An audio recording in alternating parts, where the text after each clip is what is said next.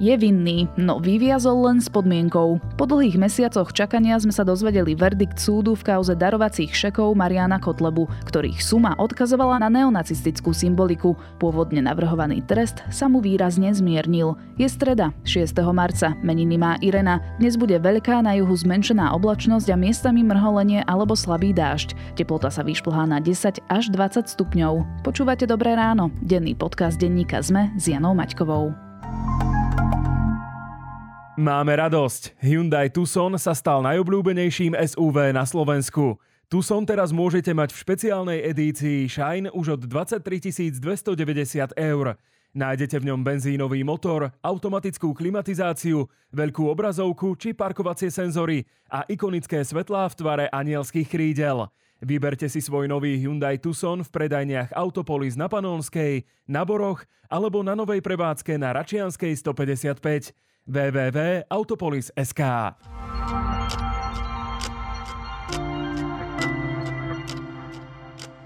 A teraz už krátky prehľad správ. Satelitné snímky vyvracajú tvrdenia Ruska, že mŕtve telá v civilnom oblečení sa v Buči pri Kieve objavili až po ústupe ruských jednotiek. Družicové snímky pochádzajúce z polovice marca ukazujú v uliciach Buče niekoľko tiel civilistov ležiacich na ceste alebo mimo nej. Stanovisko skupiny prokurátorov zo špeciálnej prokuratúry k údajným manipuláciám v trestnom konaní považuje Maroš Žilinka za útok na generálnu prokuratúru. Tento zákerný útok nemá nič spoločné s profesionalitou prokurátora a so zdržanlivosťou prokurátora, vyhlásil Žilinka. Lekársky odborári vyhlásili od útorka štrajkovú pohotovosť. Situáciu chcú riešiť radikálne, ak sa nepodniknú kroky proti rozpadu zdravotníctva. Odborári avizovali, že ak sa nič nezmení, zvažujú vypovedanie nadlimitných nadčasov v nemocniciach či podanie hromadných výpovedí. Mimovládne organizácie navrhujú za komisárku pre deti Žanet Motlovú. V súčasnosti pôsobí ako riaditeľka výskumného ústavu detskej psychológie. Organizácie tak reagovali na výzvu časti poslancov Oľano, aby si novú kandidátku vybrali oni sami a odporučili ju koalícii. Dva ukradnuté zápisníky britského prírodoveca Charlesa Darwina sa záhadne vrátili na Cambridgeskú univerzitu 22 rokov potom, ako ich tam videli naposledy. Tieto malé knižky v koženej väzbe majú hodnotu mnohých miliónov libier a škola iniciovala celosvetovú výzvu na ich nájdenie. Viac podobných správ nájdete na Sme.sk alebo v mobilnej aplikácii Denníka Sme.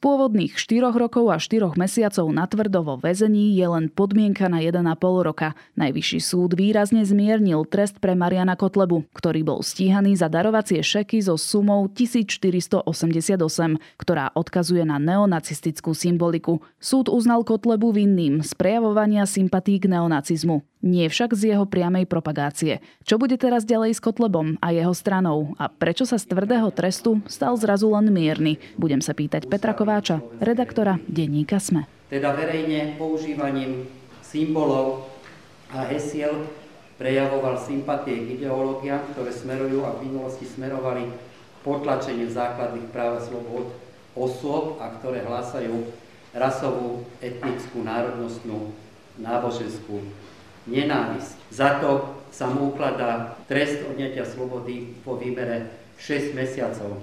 Podľa paragrafu 49 odsek 1 písmeno A trestného zákona výkon trestu podmienečne odkladá. Podľa paragrafu 50 odsek 1 trestného zákona určuje skúšobnú dobu na 1 rok a 6 mesiacov. Môžete si Peťo, ako som už v úvode spomínala, ten pôvodne navrhovaný trest odňatia slobody pre Mariana Kotlebu bol 4 roky a 4 mesiace. Rozhodol o tom špecializovaný trestný súd ešte v októbri 2020. Teraz potom, čo sa Kotleba odvolal, najvyšší súd pôvodný rozsudok zrušil. Prečo?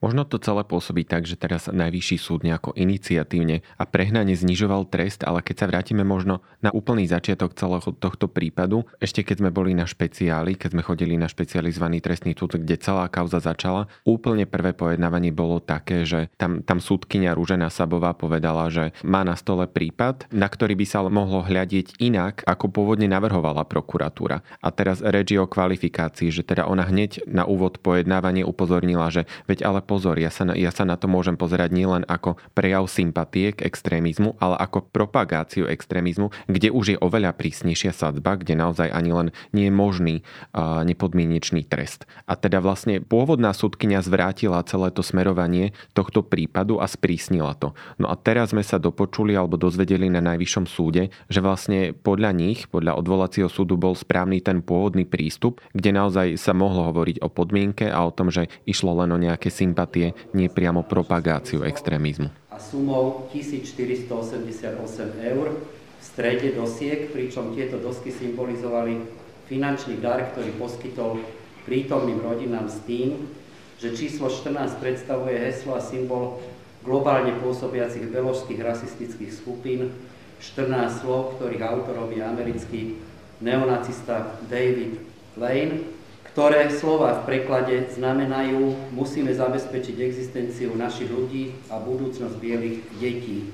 A číslo 88 ako v poradí 8 písmeno v ABCD predstavuje kryptogram HH, ktorý utajuje nacistický pozdrav Haj Hitler, používaný v rámci skupín hlásiacich sa k národnému socializmu. Súd teda uznal Kotlebu vinným z prejavovania sympatí k neonacizmu, nie však z jeho priamej propagácie. Vieš nám vysvetliť rozdiel medzi týmito dvomi pojmami? Toto je pomerne dôležitý moment, ktorý tu nastal, pretože ako som spomínal ešte na začiatku, súdkynia Rúžena Sabová povedala, že toto bola tá propagácia. Aby sme si to vizualizovali, naozaj Kotleba ešte ako bansko župan rozdával trom sociálne znevýhodneným rodinám šeky v hodnote 1488 eur. Odozdával to 14. marca na výročí vzniku slovenského štátu a tá akcia vyzerala tak, že bola tam pomerne veľká skupina, minimálne 100 pozvaných ľudí, bol tam kultúrny program a naozaj podmienkou získania toho šeku bola osobná účasť. Takže vlastne tie rodiny, ktoré mali či už postihnuté deti alebo žili v ťažkých sociálnych pomeroch, museli cestovať naozaj desiatky kilometrov na toto podujatie, aby im Marian Kotleba ako župan odovzdal nejaký skoro metrový šek, naozaj že symbolicky obrovský, s veľkými číslami 1488. Vyfotil sa s nimi, propagačné videá vznikli, ktoré si následne ľudová strana naše Slovensko vešala na svoje sociálne stránky, dával ich do schrán schránok na letáky, aj tie župné noviny o tom hlásali, že ak, aká teda veľká charitatívna udalosť. No a týmto spôsobom ako keby spropagovala to číslo na pohľad pôvodnej súdkyne Sabovej bol taký, veď toto bola tá propagácia, ktorú teda šíril a, a ukazoval iným, že to číslo ako keby utkvelo mnohým ľuďom v tej pamäti. Pohľad Najvyššieho súdu je trochu iný, ani vlastne prokurátor s ním nesúhlasí. Senát totiž povedal, že na to, aby išlo propagáciu, by to muselo spojené, byť spojené s nejakým verbalizovaním. To znamená, že nielen ukážem číslo, ktoré je teda sporné a extremistické, ale aj nejakým spôsobom začnem hlásať takú tú ideológiu a vnúcovať to, alebo teda propagovať vyslovene a hovorí ľuďom, že toto je ten správny smer.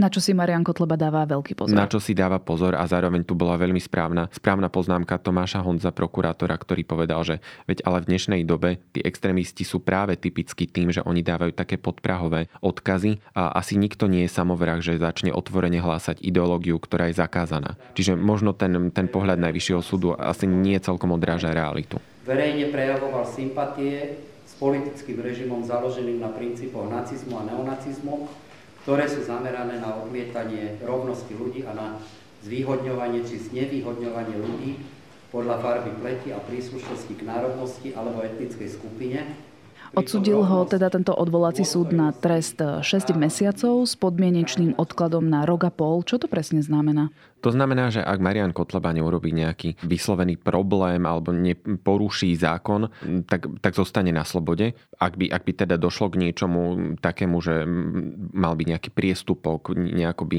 naozaj vyslovene porušoval zákon, tak by na pol roka išiel za mreže, ľudovo povedané, ale teda za predpokladu, že k ničomu takému nedôjde, tak iba rok a pol bude pod takým ako keby skúšobným dohľadom. Čiže teraz nepôjde do väzenia? Určite nie. Ale teda ako poslanec končí? Ako poslanec končí, tam sa to zasa odvíja od toho, že je právoplatne odsudený za e, úmyselný trestný čin bude môcť kandidovať v nasledujúcich voľbách, ak teda budú o necelé dva roky, čiže v riadnom termíne?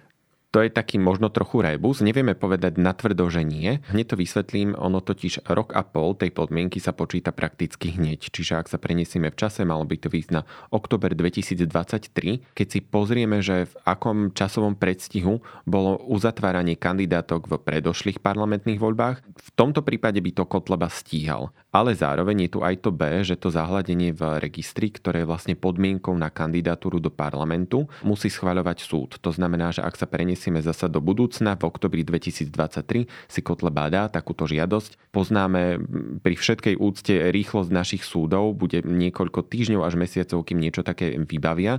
Predpokladáme teda, že to nestihne. Vráťme sa ešte k včerajšiemu pojednávaniu. Marian Kotleba neprišiel na súd, čiže si nevypočul verdikt osobne. Pre Prečo? To zdôvodnenie bolo pomerne stručné. On iba napísal, že musí sa starať o neplnoletého syna. Ide o 6-ročného chlapca, ktorého vlastne, ako vieme, čo už bolo medializované, tak Kotleba sa doťahuje o jeho starostlivosť s, s jeho matkou. A v tomto prípade teda sa šéf LSN sa odvolal na to, že nemá sa kto iný starať, a nemá ako zabezpečiť opateru chorého syna a do, doložil to nejakou lekárskou správou. Tam sa hneď ozval prokurátor, že z tej správy nie je ani len jasné, že akú chorobu má dieťa, či je nutná takáto opatera a vlastne k tomu sa napokon priklonil aj súd, pojednával v neprítomnosti. On navyše chcel, aby sa nepojednávalo bez jeho prítomnosti. Presne tak. Je to na jednej strane legitímna požiadavka, naozaj bežne, ak sa pojednáva v neprítomnosti, tak súd ako keby chce to povolenie, lebo ten obžalovaný má naozaj právo zúčastňovať sa. A zároveň, ak tam ale nevidí obštrukciu. V tomto prípade sudcovia naozaj povedali, že to nevyzerá hodnoverne. Javí sa to teda tak, že Kotleba to robil zámerne, teda že aby sa oddialil tento verdikt súdny? Ideme trochu do roviny špekulácií ak sa znova vrátime k tomu, ako, ako prebiehali tie pojednávanie na prvom stupni, tam naozaj Kotleba naťahoval čas, snažil sa o čo najneskorší verdikt a len ten záverečný deň naozaj trval do nejakej 10. hodiny večer a súdkynia už musela stopovať Kotlebu, že naozaj nech nezdržiava. On tam čítal rôzne mediálne výstupy, články o ňom, rôzne položky, ktoré napríklad stáli 14,88 eur a podobne. Naozaj to bolo vyslovene naťahovanie celého toho procesu. Z tohto pohľadu je taká možnosť, že aj teraz sa opäť snažil oddeľovať ten verdikt, kde mu napokon stále ešte hrozilo väzenie. Zároveň ale keď teda súd rozhodol, že sa pojednáva v neprítomnosti, Kotleba reagoval veľmi prúžne a na Facebooku zverejnil fotku aj so svojím synom, kde teda dokazoval, že sa o neho stará. Potom sa ešte stala jedna zvláštna vec a niekto nahlasil bombu a súd sa musel na asi hodinu prerušiť. Áno, bola to taká pomerne vtipná situácia, pretože naozaj aj sudcovia to už brali ako, že zasa. Dokonca sme si všimli, že, že keď bola uzavretá dočasne budova súdu, tak už majú pripravenú ako keby ceduľku, ktorú tam už majú predtlačenú, že teda bola nahlásená bomba, súd je dočasne uzavretý do a vždy iba vymieňajú ten čas odkedy dokedy, pretože naozaj ide o pomerne častú vec, ktorú vidíme na našich súdoch a aj to naozaj, že vždy je to anonym a predpokladá sa, že nejaký z tých ľudí, ktorí mali mať v ten deň pojednávanie, v tom môže mať prsty. Kto to bol ten teraz samozrejme ešte nevieme, ale, ale teda nasledovalo to krátko potom, ako bolo po, povolené pojednávanie v neprítomnosti.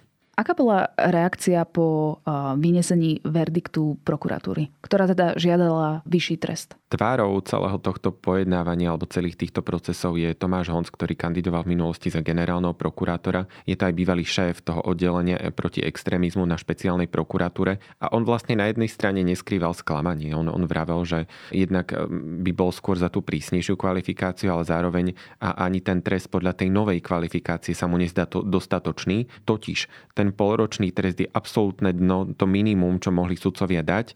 Mohli ísť až po úroveň troch rokov. Oni to vysvetlili tým, že, že vidia tam prognózu na zlepšenie alebo teda nápravu obžalovaného a, a teda, že je to podľa nich dostatočná lehota na ochranu spoločnosti. No presne toto on spochybnil. On povedal vyslovene, že tie charakterové črty, ktoré má, má Kotleba a teda tá blízkosť extrémizmu sa už nenapraví z jeho pohľadu. Naozaj vidíme tam, že má na krku opakované obvinenia. Dobre, zatiaľ neviedli k žiadnemu odsúdeniu právoplatnému, ale vyslovene ten človek má opakovane s tým istým problémy. No a o tomto hovorí prokurátor. Na druhej strane ale ne, nepovedal, že je to neúspech. Podľa neho je to veľký úspech, pretože predsa len Kotleba je šéf parlamentnej strany. Týmto spôsobom z parlamentu vypadol človek, ktorý tu hlása extrémizmus, čo už je potvrdené týmto, týmto rozhodnutím vlastne prvýkrát a zároveň je to dostatočný argument na, na požadovanie rozpustenia LSNS. Takže toto je aj to B, ktoré zároveň on zvýraznil, že vedie to úspech. Zároveň ešte podotknem, že Tomáš Honc nevylúčuje dovolanie v tomto prípade. To znamená, že nič sa zatiaľ nemení, rozsudok je právoplatný, Kotleba teda bude v podmienke, ale teoreticky by v budúcnosti sa tá výška trestu ešte mohla meniť. Mohla by sa teda zvýšiť? Zvýšiť, ale aj znížiť. V minulosti totižto Marian Kotleba čelil e, viacerým stíhaniam. Obvinili ho napríklad za použitie pozdravu na stráž alebo aj za letáky, ktoré hanlivo opisovali menšiny alebo iné rasy. Prečo pravoplatný rozsudok prichádza až teraz? V podstate sa dostávame opäť k tej otázke, že ako sa riešil extrémizmus v minulosti. Ako som už načetol, konečne pred pár rokmi v roku 2017 bol zriadený odbor extrémizmu a ten bol centralizovaný na špeciálnej prokuratúre. Predtým totiž, aby sme si to predstavili, tak vždy to bolo vyslovene v úvodzovkách prifarené nejakému prokurátorovi, ktorý s tým nemal nejakú špecializáciu. A vlastne dodnes počúvame hlasy, keď sa niekomu javí, že za nejaké reči alebo tuto za nejaké čísla, že niekoho odsúdili. Je to také, možno ani nie, že zľahčovanie, ale neuvedomenie si tých dôsledkov. Možno aj naozaj zo strany poctivých prokurátorov, ktorí ale nemajú také tie skúsenosti, že povedzme si pravdu, pred pár rokmi 1488 naozaj možno bežný človek neregistroval. No tá špecializácia viedla k tomu, že teda poctivo sa začali stíhať takéto trestné činy, tým, že to mala teda pod palcom len pár ľudí, taká hrstka prokurátorov, ktorí na to mali školenia a vyslovene špecializáciu. Na toto sú tie výsledky. Možno, že opäť e, také polutovanie hodné je, že, že to, tom sme tu už hovorili aj v minulosti, že súčasný generálny prokurátor Maro Žilinka túto špecializáciu zrušil. Títo ľudia, ktorí mali samostatný odbor, sa dnes zaoberajú aj inými kauzami.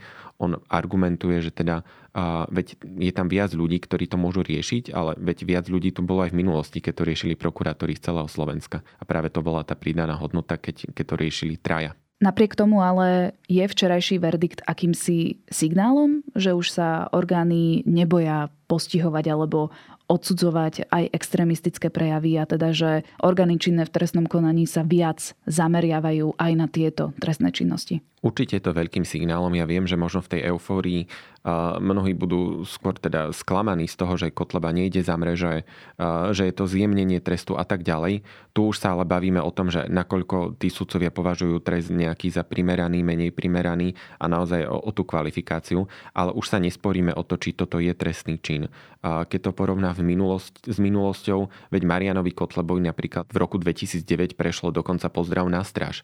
Neskôr sme sa dozvedeli, že aj najvyšší súd povedal, že veď toto je prejav na neonacizmu, extrémizmu, že toto nie je v poriadku. No a až teraz prichádzajú tie, tie právoplatné rozhodnutia. Vidíme, že aj zo strany Najvyššieho súdu, keď hovorí, že veď aj takéto čísla nie sú v poriadku. Ty si to už trošku spomenul, Peťo, ale čo bude teda so stranou Mariana Kotlebu LSNS? Stále tu vysí otázka, že či tam príde nový návrh na rozpustenie. Predošlý generálny prokurátor Jaromír Čižnár nezvládol ten návrh a neúspel pred troma rokmi. Maro Žilinka je zatiaľ stále taký nejasný. On hovorí, že sleduje, monitoruje to dianie, ale nepovedal, že, že dám, nedám návrh.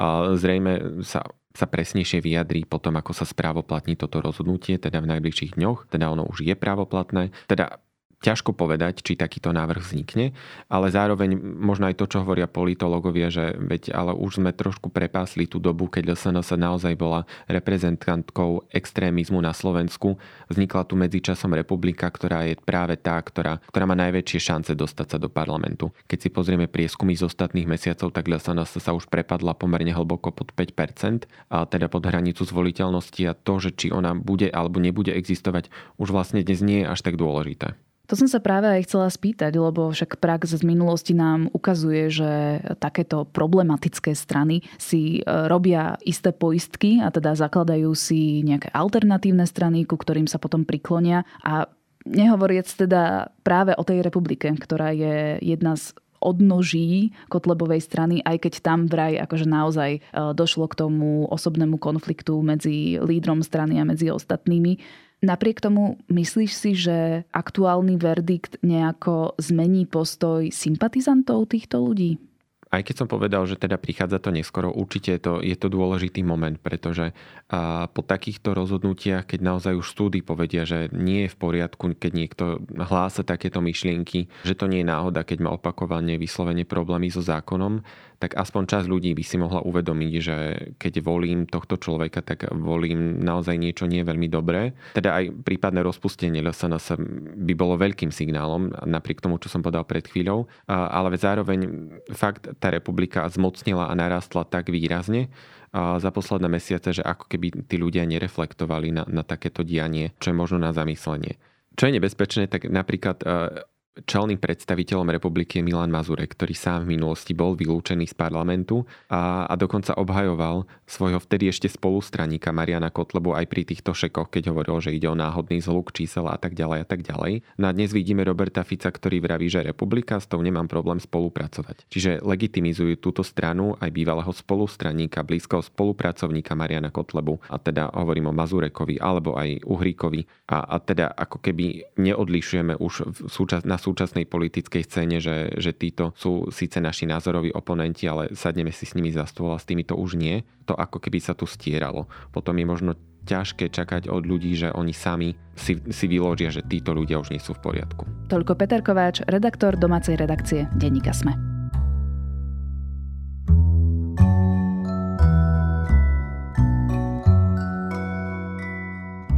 Muž, ktorého asi poznám, je kniha spisovateľa Majka Gejla o dvoch mužoch, ktorí sa ocitnú na dne. Ich sľubne naštartovanú kariéru pochoval jeden osudný moment a zásadne zmenil ich každodenný život. Po rokoch sa stretávajú a snažia sa vzájomne podporiť v napredovaní, v nájdení samého seba a v zahojení starých rán. Krásny príbeh o priateľstve a sile, ktorú nám môžu dať naši blízky v tých najkritickejších momentoch. To je môj zaujímavý tip na čítanie. A ak by ste chceli niečo na počúvanie, odporúčam vám novú epizódu podcastu Zoom alebo vedátorský podcast. Na dnes je to všetko. Počúvali ste Dobré ráno. Denný podcast denníka sme s Janou Maťkovou. Do počutia opäť zajtra.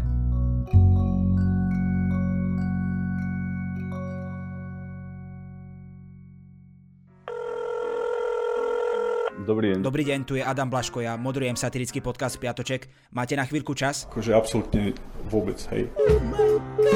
Tak aj takto môže dopadnúť nový piatoček, ale nemusí. No nezistíte to, kým nás nebudete počúvať. Sme satirický podcast, ktorý už pomaly začal politikom robiť vrázky na čele. Špinavé protislovenské prostitútky. Piatoček si môžete vypočuť prekvapivo každý piatok na vašich obľúbených streamovacích platformách. Mne normálne láta z rukou vypadla. A nezabudnite, boskávame vás všade. Dovidenia.